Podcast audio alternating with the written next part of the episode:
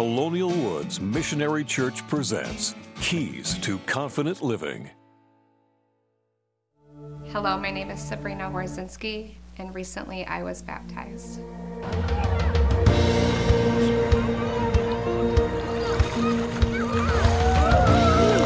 My name is Sabrina Warzinski, and today I am here to claim all that God has for me. I was 10 years old the first time I was baptized by my grandfather, who was the deacon of our small town church. God was at the center of my grandparents' home. They were amazing examples of God's many blessings. Throughout my life, I have taken God for granted, and I have always put Him first. He has always shown up for me. He has continuously blessed my life over and over, reminding me gently of His grace and the love that He has for me. Twelve years ago today, my life changed for the better. He blessed me with the greatest of many of my life gifts, my husband. Today, I am excited to receive God as my Lord and Savior, to place Him at the center of my life and home, and for He alone is the anchor of my soul. Amen. Oh man, I love hearing those stories. Great to see you at church. How you doing this morning?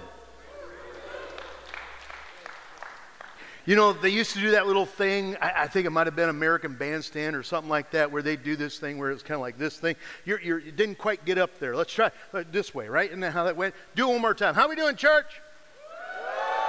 All right, good. That's good. I'm glad. We're glad you're with us this morning. If you have your Bibles with you, would you take them and turn to Ephesians chapter 1? I debated. I debated this week.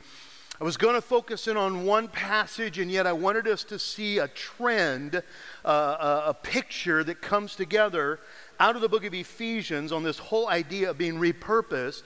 And so we're going to do that today. We're going to go to several passages of Scripture. We're going to move pretty fast, but I think it'll all come together with the idea that the Lord wants us to focus on this morning.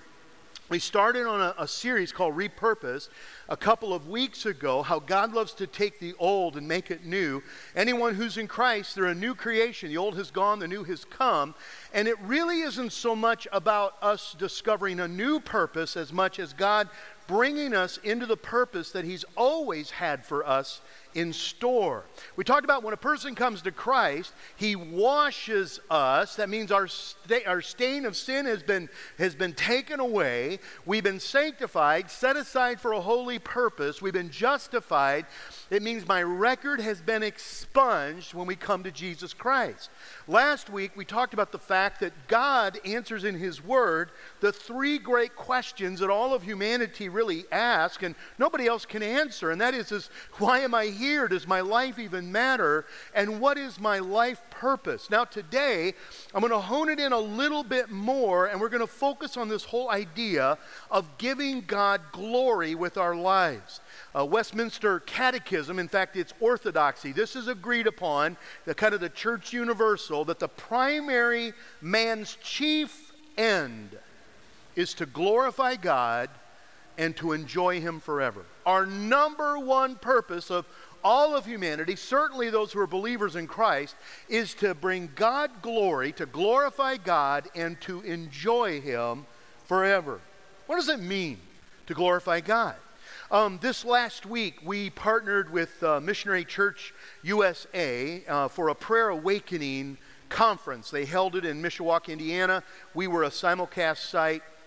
And uh, it was a great time. In fact, we've been doing this, I think, now four years. And, and the, the teaching this year, if you like biblical teaching, it was so rich so good. And uh, it's actually online now, or it should be this week. I, I verified it. I called them and said, hey, is this going to get on there? If you go to the Missionary Church USA, or hopefully by tomorrow afternoon, we'll be able to get a link on our website. But you go to Missionary Church USA and just do the prayer awakening and watch those. Man, if you want some great teaching that will inspire you, man, it, it was just good stuff. Anyway, the speaker, uh, Pastor Dennis, talked about this whole idea of bringing God glory. I thought, man, that is so interesting. That's where I'm going this weekend.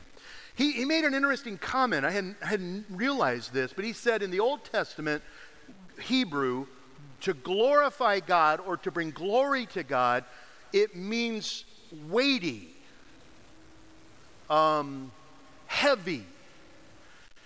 And, and, he brought this up. Uh, you know, 40 years ago, that was in our vocabulary. That, that's heavy. Or if you had longer hair, you go, man, that's heavy. You know, that kind of a thing. And to, to say that something is heavy means that it, it's impressive. Man, that's incredible. That's impressive. To bring God glory means that we are showing people how impressive He is.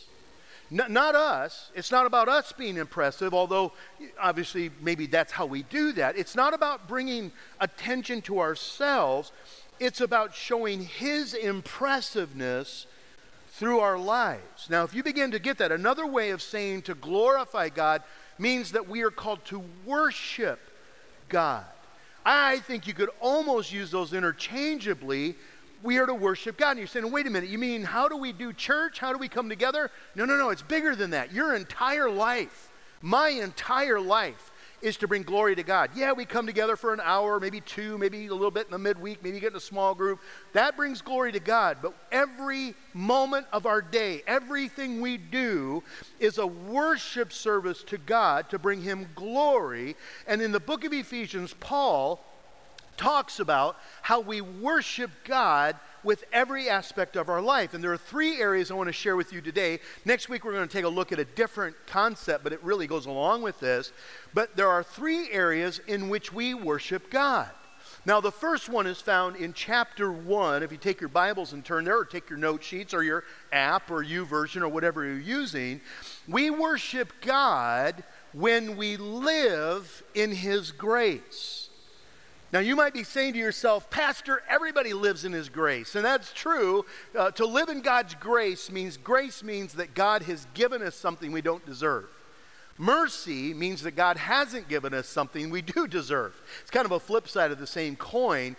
But Paul says in the book of Galatians that, you know what? Not everybody lives or embraces His grace. He says, You foolish Galatians, is it possible you started by faith, you started by grace, and now you're trying to keep it in yourself? And so when we live in God's grace, when He works in our life, when we show the riches of God's mercy in our life, it worships Him, it brings glory to Him. In fact, Paul says it this way, verse 4, chapter 1.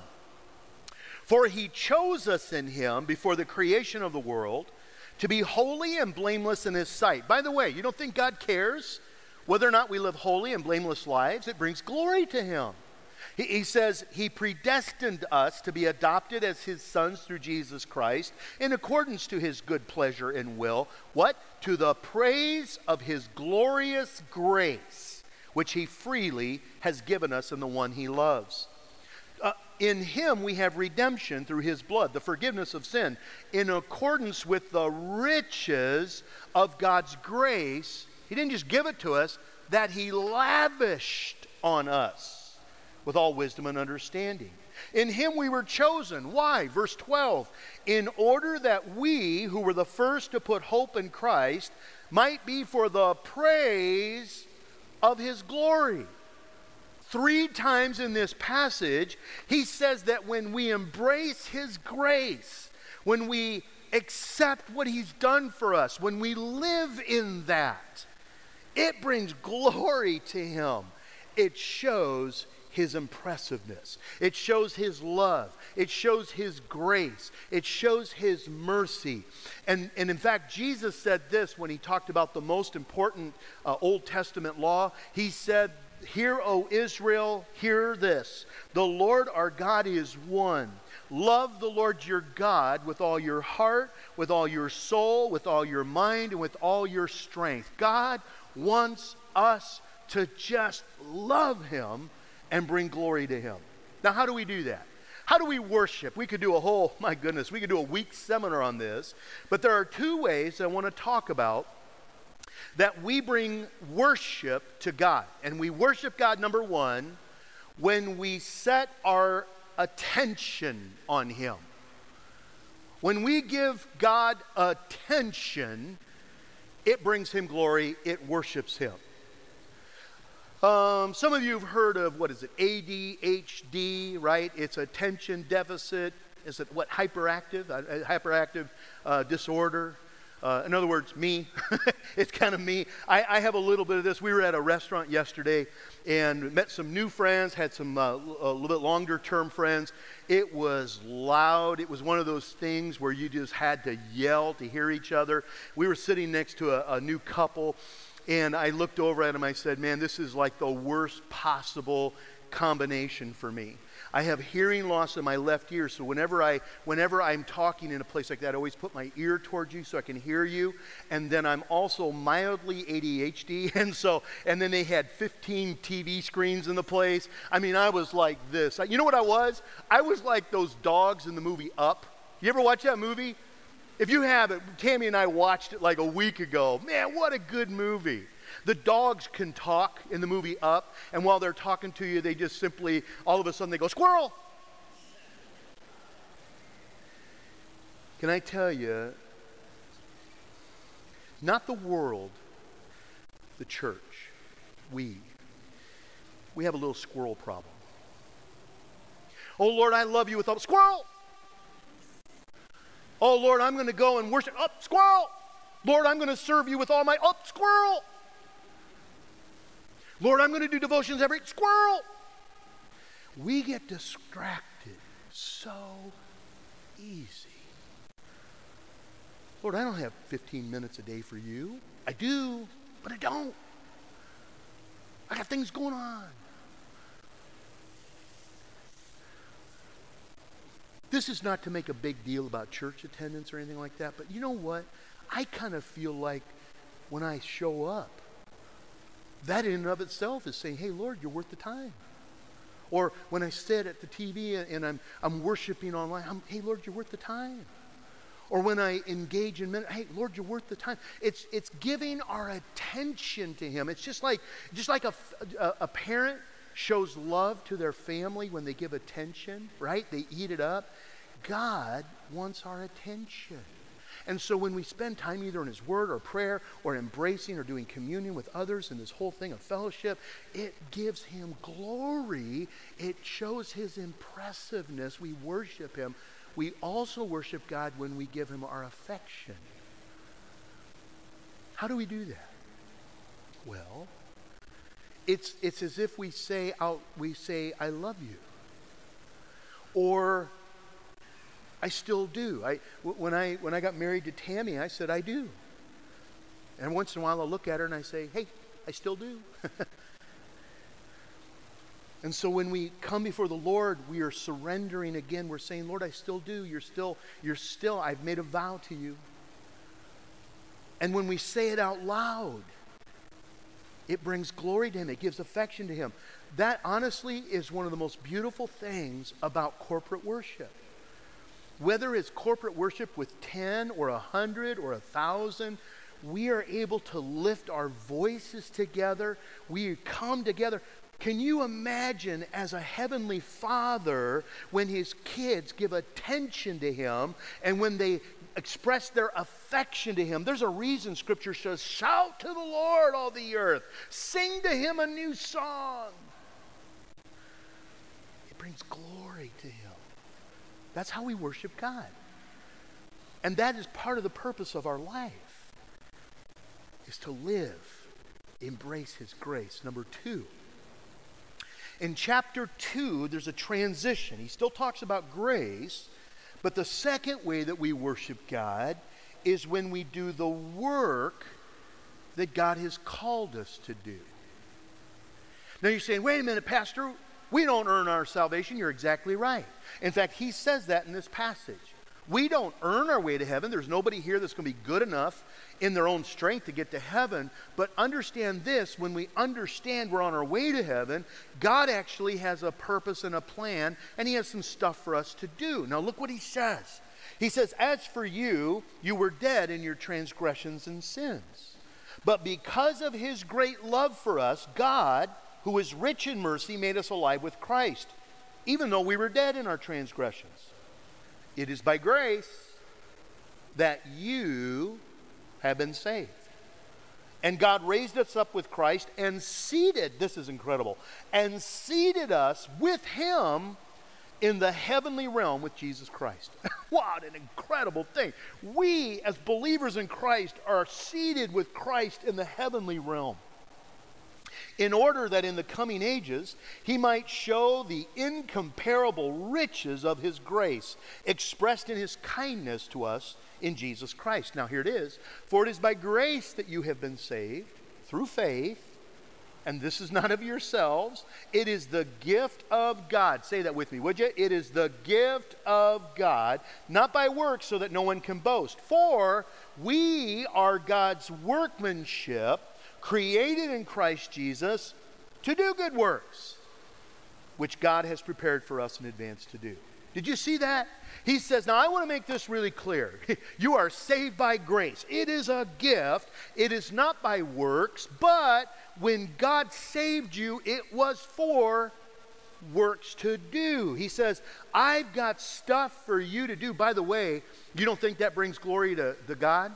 Jesus himself, John chapter 17, when he prays that incredible prayer, he says, Lord, I have brought glory to you by completing the work that you have given me to do. So Jesus modeled it. We're simply emulating it. We're following his lead and example. When you use your talents, your gifts, whatever it is, to do what God has called us to do, you're saying, well, what is it that God wants us to do? I don't know. I mean, I know some of them. But God has some stuff for you to do, and He says, when you do that, you are His workmanship on display. I love this. We are God's workmanship. That phrase means masterpiece on display. I love it. When God says you're his workmanship, it means that you are God's masterpiece on display. Last week, I told you about some of the things that are in my office. I brought two of them out. These are, these are, very, these are very important to me. I love having these in my office. And uh, here is a duck. Uh, by the way, it says, please do not touch with a smiley face. That means uh, I'm happy about it, but please don't touch. Uh, because this is a long tailed duck as opposed to a short-tailed duck, evidently. Uh, and if you can pull in here just a little bit, that's all right. Zoom right on in here. I want them to see this incredible thing. There you go. I want you to see this thing. This thing is remarkable. When you look at this thing, I got a special shelf for it. I had installed one little accent light just so that it shows. This is, I told you about Pastor Bob last week. This is Pastor, one of his ducks. And I want you to know this is not just a cool duck. This is a this is a, literally a world class duck. He competes or has competed on a very high level internationally. This thing looks, I mean, you, you, you could swear you can touch and feel the feathers. It's, it's wood. It's wood. By the way, I got to check something. Oh, he did celebrating God's creation. He told me there was something on the bottom of this thing, and I didn't even know it. Never looked at the bottom before. I just think this thing's beautiful. This painting over here was a gift. My wife commissioned one of the guys in our church, Mike Henry. If you know Mike, his wife Lisa is one of our children's directors. Uh, I got this for Christmas several years ago. It hangs in my office. It is, it means a ton to me. Um, and I say it was commissioned. Mike, this is the first deer that Mike has ever done in a drawing. He, he doesn't do wildlife, but he did it for me. And so if you look really close, you can come up later. There's actually a little deer in the woods uh, because I like deer. And, uh, and I just love this thing. Now, can I just tell you something? I do once in a while look at these things I, uh, every day. Every day I'm in my office, I see them. And I'm, sometimes I'm like, wow, those are beautiful. But I'm not impressed with them. I'm impressed with the artist that created them. This block of wood did not create a duck. These watercolors didn't just jump on a, on a canvas. It reflects the, the artistry of the master. Are you catching what I'm putting down? Your life is God's masterpiece. How you do marriage, how you parent, when we do the Feed the Hungry partnership at Landmark Academy, when we reach into our community, when we touch around the world, when we express love and unity as a body of Christ, when we do relation, when we when we are kind or we have good relationships with our neighbors, how you are a neighbor reflects on him.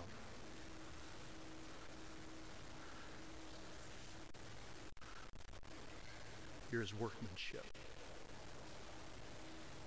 God has purpose in my life is to worship him by embracing and living in his grace and letting people see that.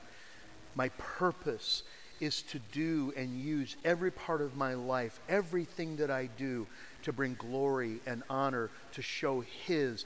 You know what? I even think a, a, good sense of humor. I think joy. I think, I think all of that reflects on Him. Somebody this week said that they thought that God had a sense of humor. I said, I guarantee He does. And this is not a joke. Because we were created in His image. Our emotion is modeled after Him. Now, our emotionalism or our unhealthy emotion, anger out of control, that is not modeled after Him. But we actually can express anger because God correctly expresses anger. He does it perfectly. We, we're all messed up with sin. So I guarantee I, we wouldn't have humor if God didn't allow us to have humor. Some of you are saying, Pastor Phil, I wish he'd bless you a little more so that your jokes weren't so corny. I can't do anything about it. It's tainted by sin. Number three. We worship him when we engage in his family. Now, some aren't going to like me saying this, and I can't help it because it's true. And I know that there are many who say, well, you know, we're all God's family. Everybody in the world is God's family. Uh, okay, that is a wonderful sentiment. It's just not biblical. You ever hear things like that? Man, that's a beautiful truth. It's just not true. We become part of God's family through his son, Jesus Christ. John says, chapter 1, verse 12, he says, To all who receive him, to those who believe in his name, he gives them the right to be called children of God. Paul, when he writes to uh, Timothy in 1 Timothy chapter 2, he says, I'm writing these things to you so that you may know how to conduct yourself in God's household, which is the church the pillar and the truth, or the foundation of truth. When we engage in the church, in the body, now, now what messes people up is they think, oh, you mean Colonial Woods. No, I mean the church. The, the church universal, which has for us who call this home, this is our local expression. But let me tell you, there's a lot of great churches in the community. It's just simply God wants us to engage with his people. Now look what he says in John or in uh, Ephesians 4. He says, As a prisoner for the Lord, then, verse 1, I urge you to live a life worthy of the calling that you have received. Be completely humble and gentle. Be patient, bearing with one another in love. Make every effort to keep the unity of the Spirit through the bond of peace, because there's only one body and one Spirit, just as you were called to one hope when you were called one Lord, one faith, one baptism, one God, one Father over all, who is over all and through all and in all. But each of us, each one of us, He has given us grace as Christ has apportioned it. Verse 11 says, It was he who gave some to be apostles, and some to be prophets, and some to be evangelists, and some to be pastors and teachers. Why? To prepare God's people for works of service. Why? So that the body of Christ, the church, may be built up until we all reach unity in the faith and in the knowledge of the Son of God, and we become mature, attaining to the whole measure of the fullness of God. Wow. He says, In the way that you do character, humility, kindness, peace, the way you do relationship in unity, you don't think unity is a big deal to God. And by the way, the Church of Jesus Christ shows genuine love, respect, and unity. Doesn't mean unanimity. That means you agree on everything. Unity means we come together in everything. There is a difference. But in unity, do we live in a world that needs to see that modeled? And oh, by the way, why would we expect the world to model it if the church can't do it? Should have been an amen, but I, I, I just assumed.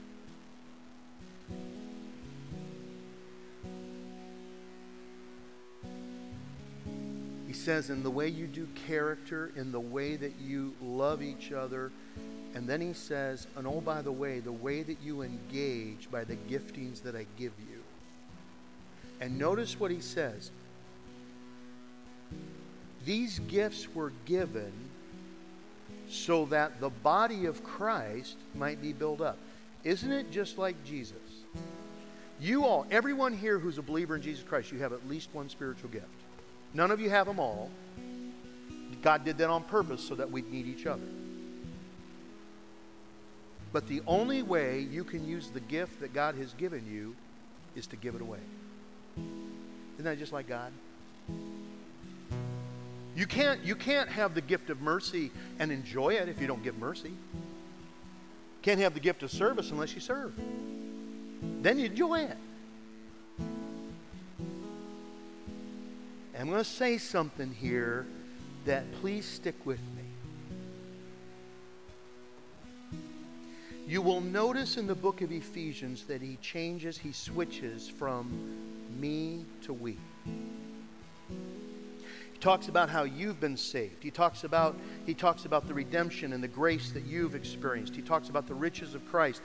And he moves from from me and you to we church. And here's the deal we can't be we without a whole bunch of individual me's. But you can't be the me that God wants you to be without the we. You can disagree with it, but you can't prove it wrong scripturally. And I get it. Not everybody can be because, oh, I don't have to go to church to be a Christian. No, you're right. You don't have to, because if you go to church, doesn't make you a Christian. But I would say this, whether it's online or however it is, and we, by the way, we probably have about 150, 200 people right now they're engaging with us because that's how they have to engage with us right now. God designed us for a we, the body of Christ.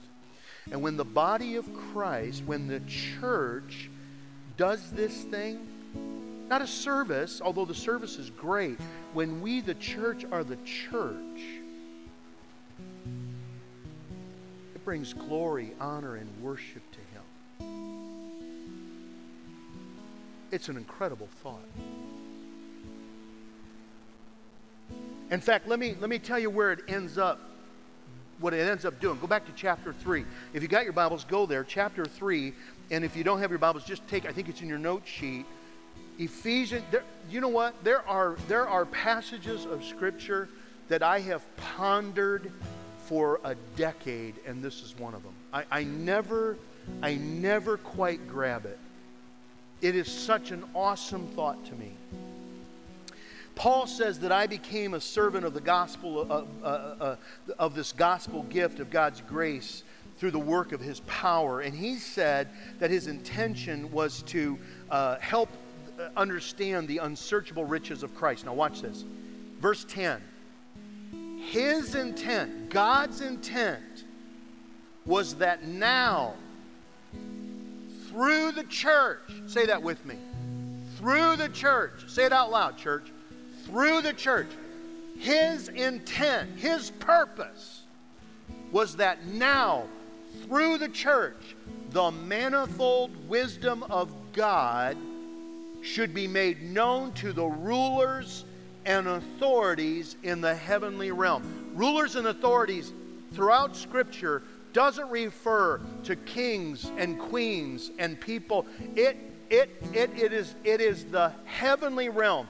Angels, demons, Satan himself. He says, when the church is the church, when the me's become the we, and we embrace who he is, and we are, he says, he says, we express the full measure of who he is. That exact same term is used in Colossians chapter 1, where it says that Christ is in his fullness God. It says, in every essence, in every aspect of who he is, he is the radiance of God. Now he says the church is called the body of Christ, is to be in radiance. We represent Christ. We are no longer darkness, Ephesians 5 says. He says, You are the light in Christ. We don't just represent the light, we are the light in Christ. And he says that when the church is the church and we hold forth the incredible richness of his grace, the multifaceted, multi, the incredible, it's the amphitheater of God's wisdom and glory shakes the heavens because the demonic figures in this world, Satan himself shudders when the church is the church. When we worship him with our lives, when we give him glory, when we do this thing, he says it doesn't just impress people of God's glory on the earthly realm. He says it impresses Satan himself. That is a powerful, powerful concept. And you may not understand who you're impacting yet, but I tell you right now, there's a reason we have an enemy, and there's a reason he shudders when the church is the church. When the me's love each other enough to become the we's and embrace who God has called us to be, to be his workmanship, his masterpiece on display. In fact, Paul, I got to finish it up. I get excited. Uh, uh, Romans 12 in the Message Bible says it this way He says, Take your everyday, ordinary life. You're sleeping, you're eating, you're going to work, you're walking around life, and place it before God as an offering. Last thought. Our lives are a worship service to God. What's your singing? What song are you singing with your life? You think you don't have purpose? You don't think you have an impact? You don't think, man, God says, I want you to worship me. I want others to be impressed with me because of your life by just living in my grace, by doing what I call you to do, by engaging in the family. He says, You worship me with everything that you are. Father, I thank you. Paul said it this way. Man, what an incredible thought. Paul said that when the church worships, 1 Corinthians chapter 14, he says, even if there is somebody there who doesn't yet know the Lord, he will fall down on his knees and say, God, he is here. You wonder, as you may have come in for the first time this morning, or you've been coming in on Sunday mornings and you don't know why, but when you come, you just feel a little bit of joy. There's a little bit of happiness. There's something that just resonates. Can I tell you, that is not a message. That is not a prayer. That is not a song. That is God. He is here. And that joy doesn't have to dissipate when you walk out the door and get in your car. That joy, Scripture tells us, comes from within when we know that we've been forgiven, when we have a relationship with God through His Son. He's inviting you. He's inviting you to step into a new reality. The old is gone, the new has come. It begins by saying, Jesus, I desperately need you and I want you. Please come into my life. Please forgive me. I don't even know that much about you, but I want you. Make me into a new person. Lead my life. I want to be part of your family. That's where it begins. You're here today. God, God's been speaking to you a little bit about you're, you're kind of not, you're singing a song, but it's not really bringing a whole lot of attention to Him. And Lord, change my life song. Way I'm being a husband, it's not bringing a whole lot of attention to you. That's good. Change my song toward my family, my wife. Maybe you're a, a wife this morning. Lord, I'm not being, I'm not singing a very good song toward my husband or my kids. Change my song. Maybe you're a, a business leader saying, Lord, change my, change my song. I want my life song to reflect you. I want to live a life in such a way that when you see it, you just smile. Thank you. We love you today in Jesus' name. Colonial Woods Missionary Church presents Keys to Confident Living.